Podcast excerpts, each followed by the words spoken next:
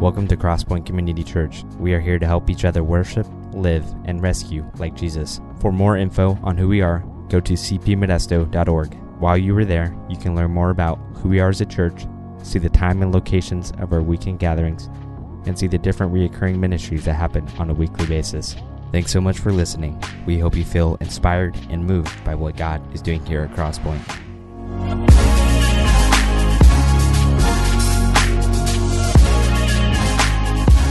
Just want to welcome you once again to Crosspoint. So glad that you're here with us this morning. Uh, my name is Kyle. If I haven't had a chance to meet you yet, I'm one of the pastors here at Crosspoint, and uh, I'll be out in between services and after service. I'd love to get a chance to, to meet you if I haven't already. And just want to say we're so glad that each and every one of you are here with us this morning. And uh, if you want to go ahead and open up your Bibles, if you have it on a device, you can load it up. If you have a physical Bible, you can open it to it. Um, if you don't have a Bible with you but want to follow along, we would certainly encourage you to do that.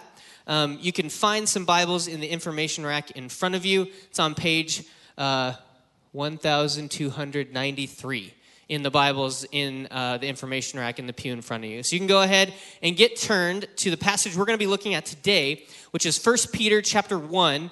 We're going to be looking at verses 13 through the end of the chapter, which is verse uh, 25.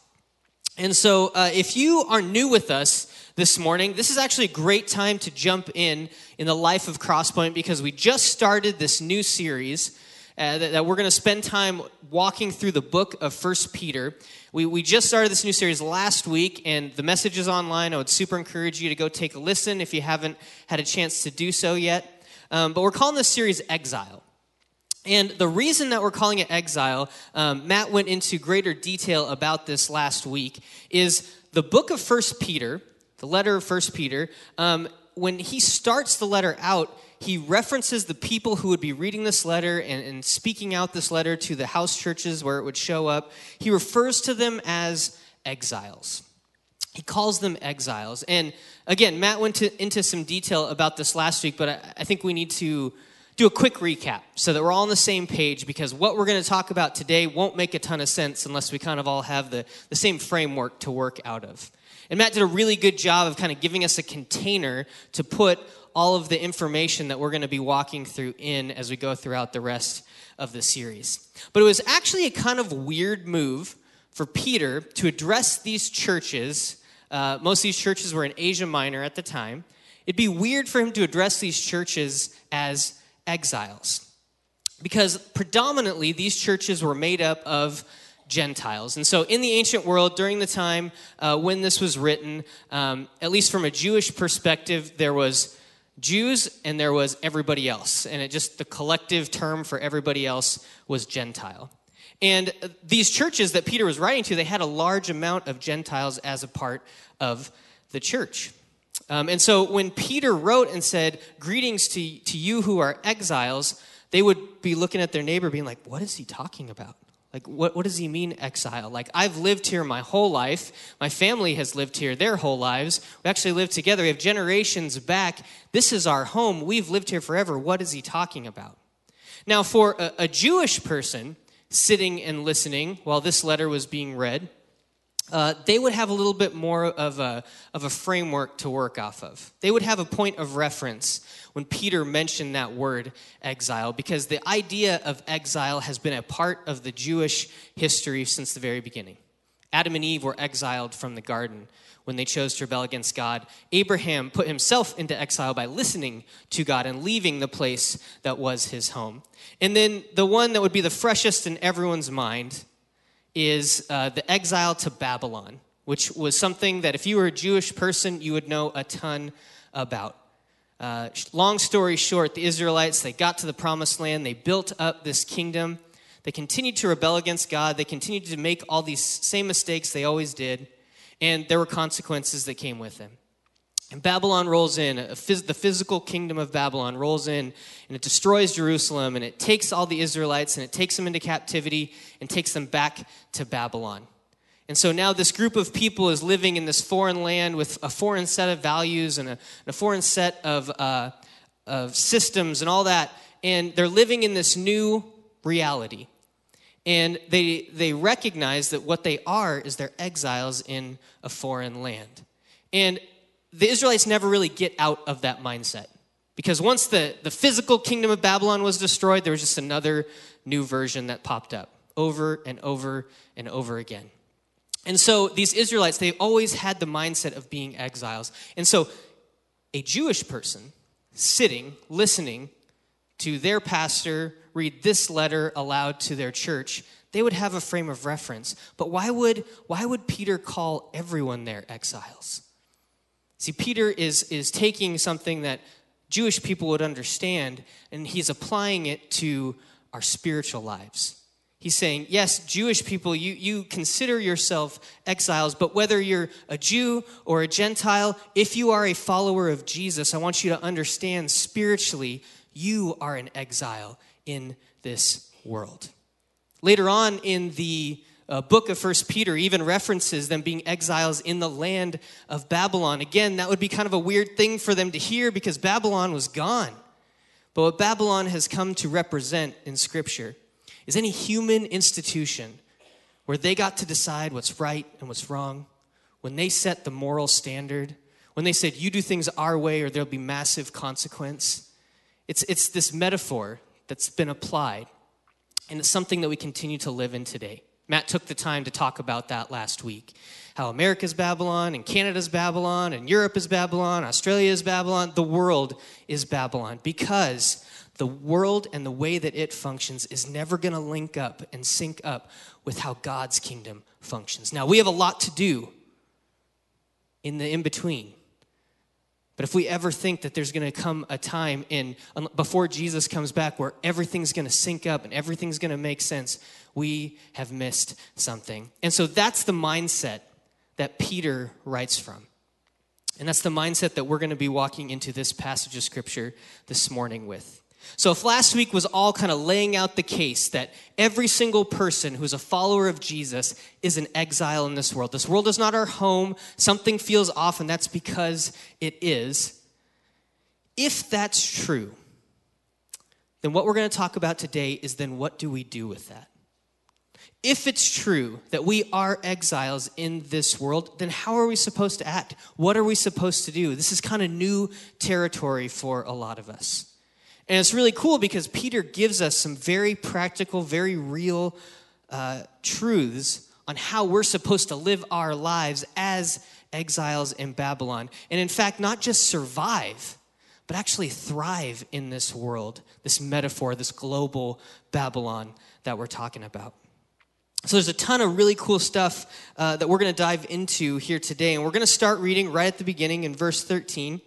Um, and it starts off with therefore. And when I was going to Sunday school growing up, I had these teachers, and they would always be like, anytime you see a therefore in Scripture, you got to check what it's there for, you know?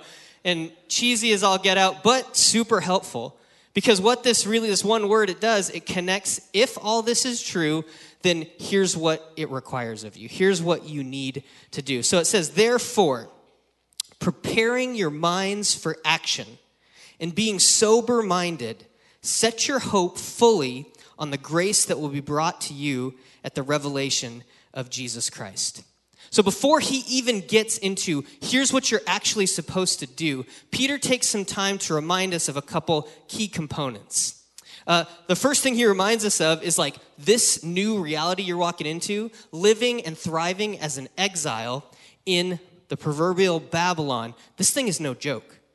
Like, if you're really gonna thrive in Babylon as a follower of Jesus, this thing is no joke. You need to prepare your mind for action. There are some things that you must do. Not to make God love you more, not to earn any kind of salvation. That's not what we're talking about here. But if we're really going to live as exiles in Babylon, there's some stuff that we got to do. It's going to look a little different. It says, be sober minded. Like, get your head on straight. Get ready to go because we have some things to, to get moving on. And then he reminds us where our hope is set. He said, Set your hope fully, completely, all the way on the grace that will be brought to you at the revelation of Jesus Christ. He says, Set your hope fully on what Jesus is going to do and even what he is doing right now. He said, If you have any hope, to thrive in Babylon as an exile, before we do anything else, you need to set your hope fully on the grace that Jesus is bringing. Look to the future when the feeling that we have here that this world is kind of our home actually syncs up with how the world functions. He reminds us who's in charge, he reminds us where we are headed. And then he reminds us who we belong to.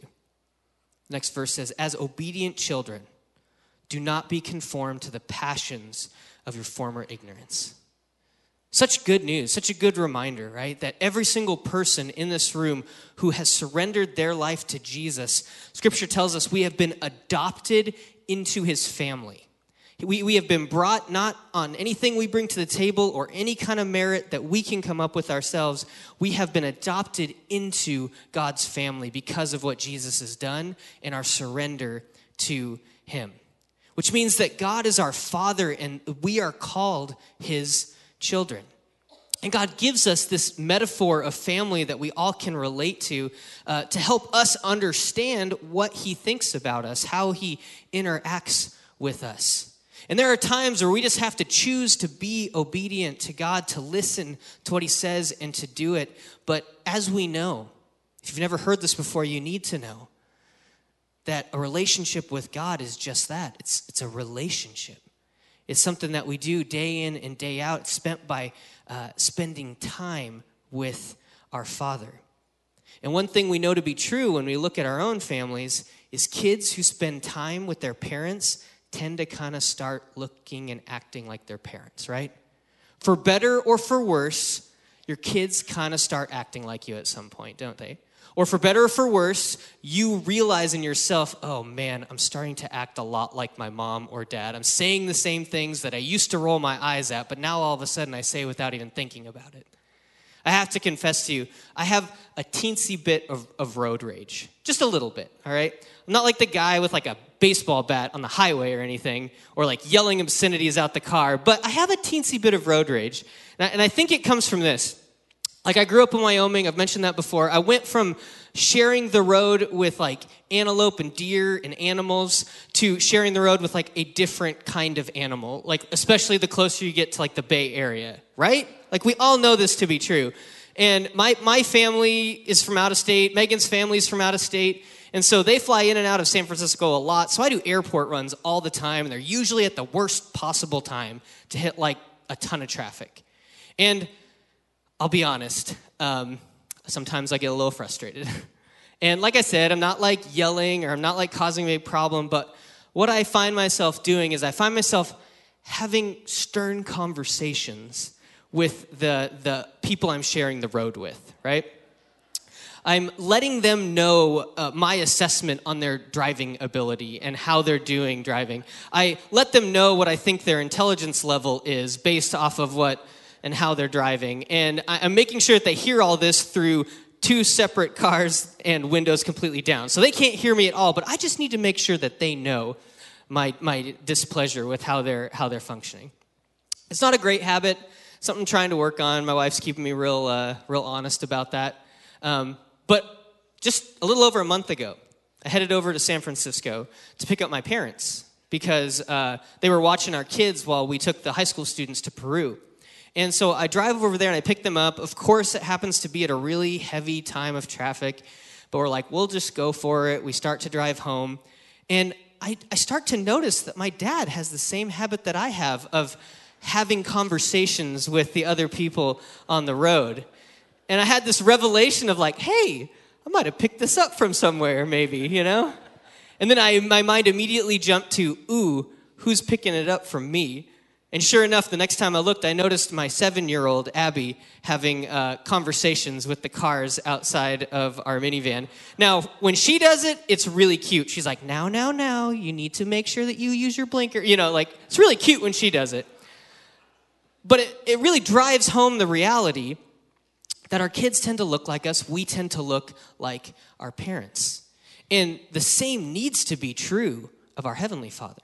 That's why Peter says, do not be conformed to the passions, the drives, the base desires of who you used to be when you were living in ignorance, when you just didn't know any better. He said, instead, embrace the things that are characteristic of your father, the things he tells you clearly to do, things that we're going to get into in a little bit. Wasn't sure if I was going to get into this, but I just I feel it. I feel the Holy Spirit doing a little of this right now. Um, probably more than anything else I read in this passage of Scripture, this really stuck out to me. I think it's so interesting how Peter talks about our former life. He says that we were ignorant, that we didn't know. And I find that so interesting. Because when we read about Peter in the Gospels, man, he was like condescending and he was critical and he thought he knew best all the time and he was always ready to fight people and he always saw everyone against him. And man, God must have done some like massive transformation in his life as he got older to come to the point where he recognizes who we were before are people who just don't know the hope that Jesus offers us. And this doesn't like diminish sin. Like scripture is really clear that sin leads to death, that, that when we are, are held by sin, we are spiritually dead, that sin makes us enemies of God. But I wonder how many of us, when we look around at the people in our lives who don't know Jesus, we don't see them as people who just don't know any better. We see them as like the enemy. We see them as a threat. We see them as people that are just time suckers and energy suckers of the things that we want to do with our lives. I wonder how different we would approach those relationships with people who need to know Jesus if we approach them knowing you're just you're ignorant and not in a condescending or rude way. You just don't know about this hope that I get to live in. And man, I should definitely be the one to tell you. I think that would make such an incredible shift. And even in my own thinking, as I've walked through these past few weeks, I've tried to see people in my life not as a burden, not as a project, not as a threat or as an enemy, but someone who just doesn't know the hope that I get to live with each and every day. How different would that be if we saw people in that way? So Peter kind of sets the stage. He says, Get yourself ready, set your hope on what Jesus is going to do. Remember what family you're a part of, and then do this. This is where he drops the bomb on how we're supposed to live in this proverbial Babylon, how we're supposed to thrive in this world that is not for us. He says this But as he who called you is holy, you also be holy in all your conduct. Since it is written, You shall be holy, for I am holy. And if you call on him as Father who judges impartially according to each one's deeds, conduct yourself with fear throughout the time of your exile. Again, he uses that word exile.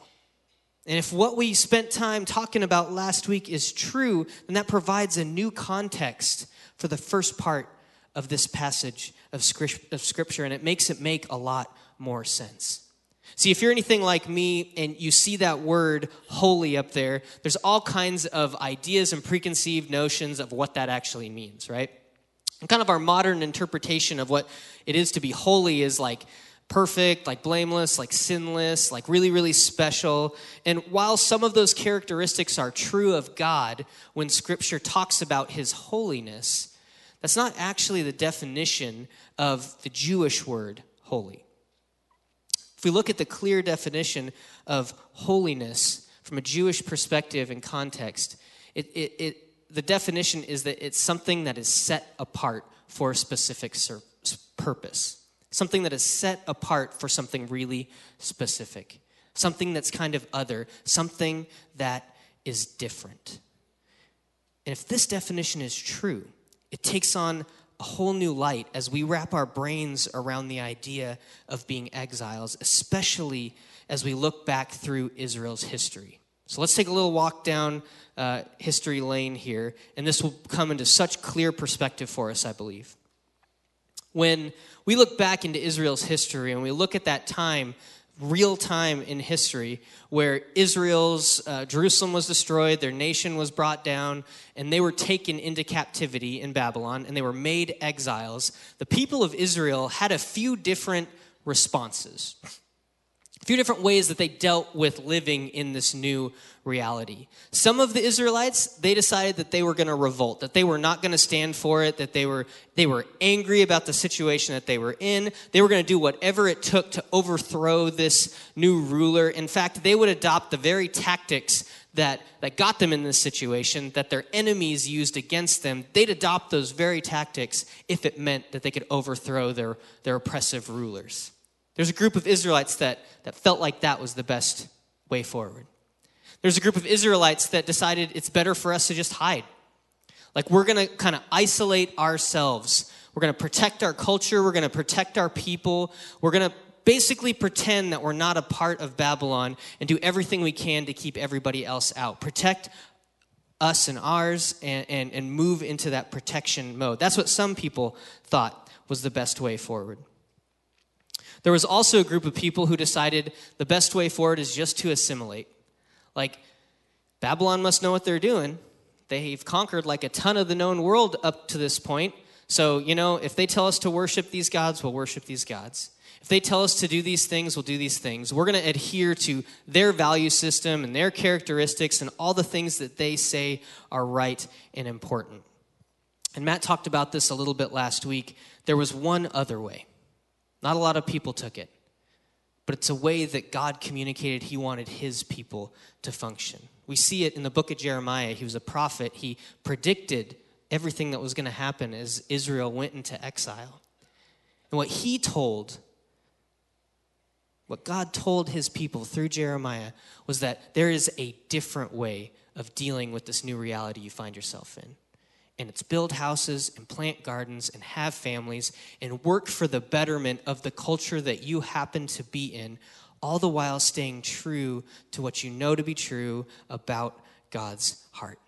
We have an entire book of the Bible in the Old Testament, the book of Daniel, that basically shows this small group of people, some of the names you might recognize Daniel, Shadrach, Meshach, Abednego, these people who said, I will work for the betterment of Babylon, the very people who are holding us captive. We will work for the betterment of this culture. But if it ever comes to the point where we have to compromise what we know to be true about God, that's where we draw the line. Daniel and his friends, they didn't revolt, they didn't isolate, they didn't assimilate. They instead lived in this tension where they were loyal to the culture, but only to an extent um, how they were subversive to the culture or were ready to call out injustice, ready to take a stand when it was necessary. And as we, we think back on these different responses that the Israelites had to this new reality they live in, I see so much parallel in how we respond to being exiles in this world. Maybe literally last week, you, were, you sat in those pews and you're like, this is the first time I've ever heard myself described as an exile. This is the first time I've ever pieced together that this world is not my home. It's not for me. It's not, it doesn't have my best interest in mind or at heart. And this past week, you've wrestled with, like, what is my response to that then? See, the first three responses, they kind of make logical sense, right? Like, it's easier for us to be angry about the situation we're in than to walk through it with grace. It's, it's easier for us to isolate ourselves from a world that's against us than to run boldly into it. It's easier for us to just assimilate and get with the program than to take a stand, especially if it will cost us. See, I think, I think if we're really honest with ourselves, most of us have chosen one of the other paths except for the holy one that God has laid out for us. Maybe there's some of us in this room where we've kind of we've taken the revolt path.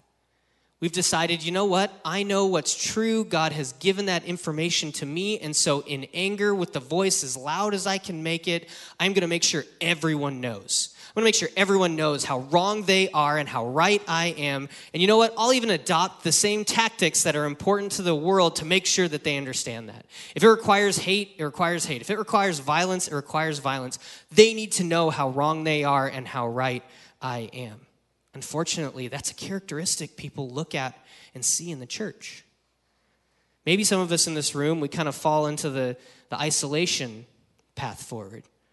We're like, man, the world looks rough. There's a lot of scary stuff out there. And so, you know what? I'm going to get me and my people. We're going to build up some walls around us. We're going to surround ourselves with as much Christian stuff as we can and just really try to preserve what's going on here and not let the world taint us. And we're definitely not poking our heads out to make any impact out there. And maybe some of us, maybe some of us just find ourselves assimilating. Like, yeah, I want Jesus as a part of my life. He's important to me, but man, this is just how the world works, right? Like, for me to find success in this world, I gotta do these things.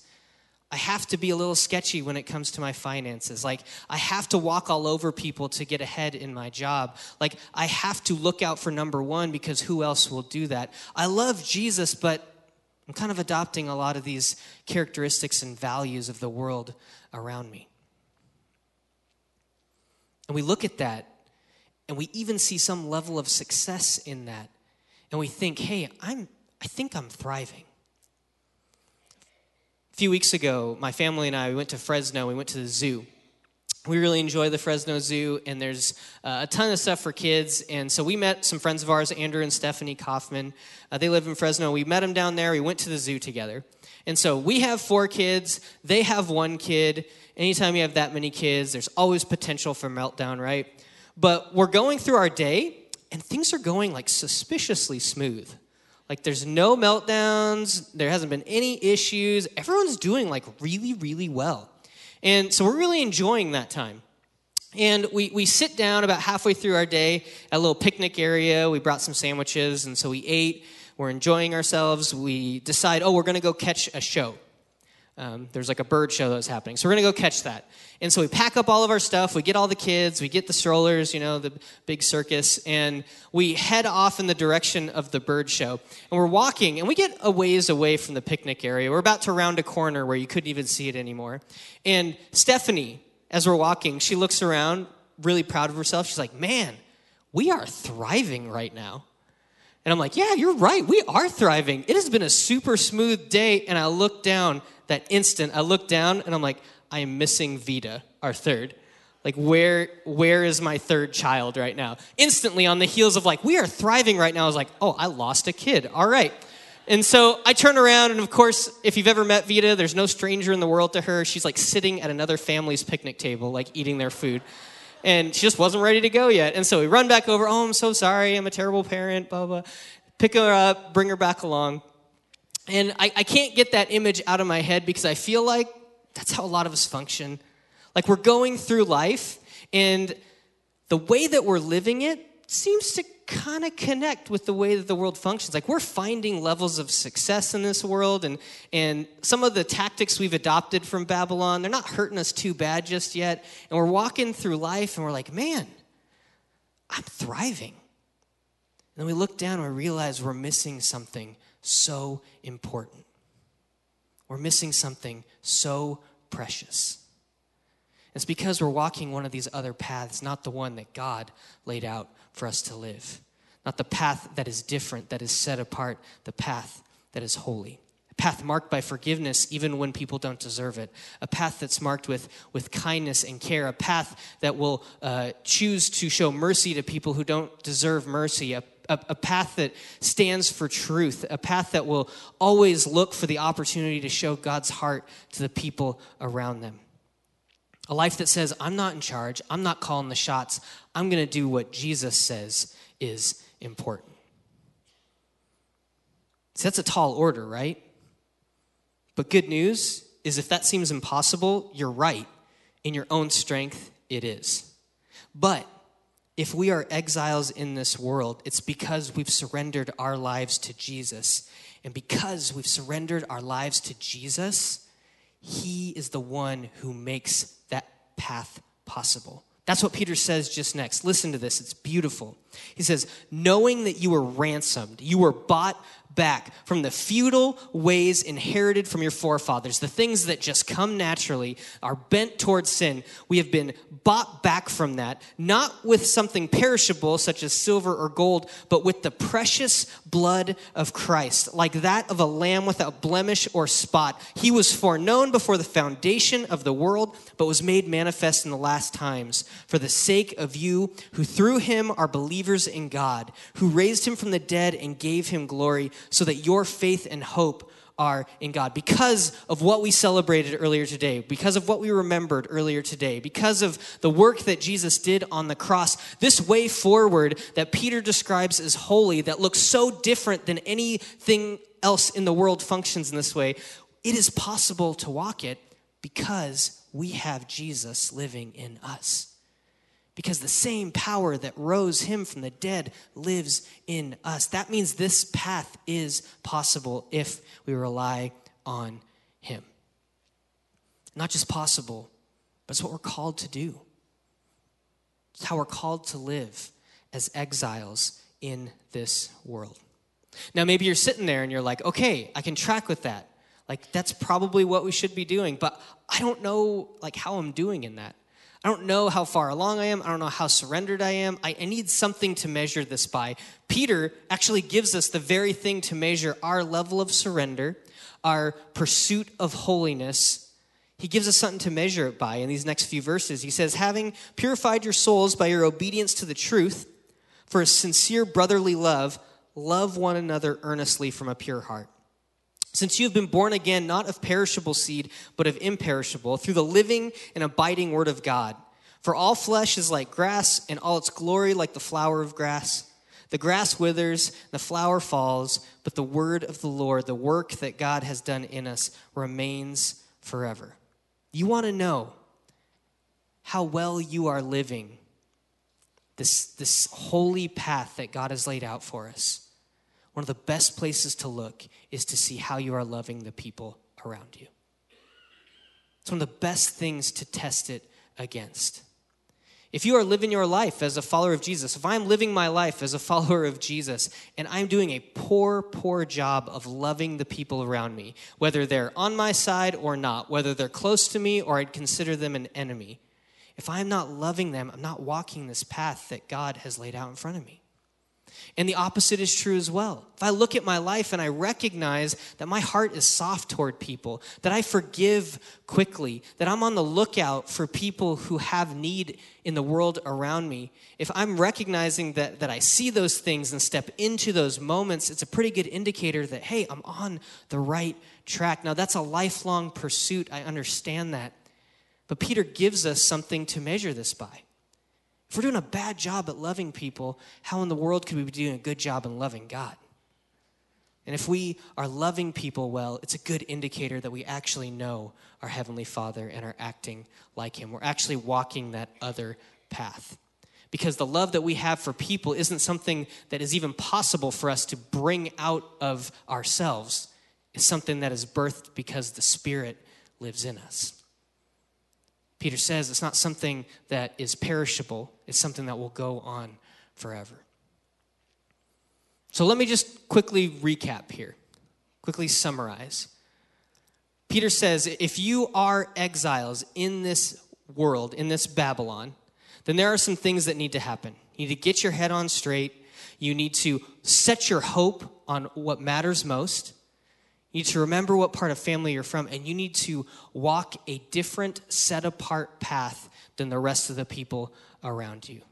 One that resembles Jesus, one that looks like Jesus as you become more and more like him. It's not something you can come up with on your own. It's something that can only happen in your life because you are surrendered fully to Jesus.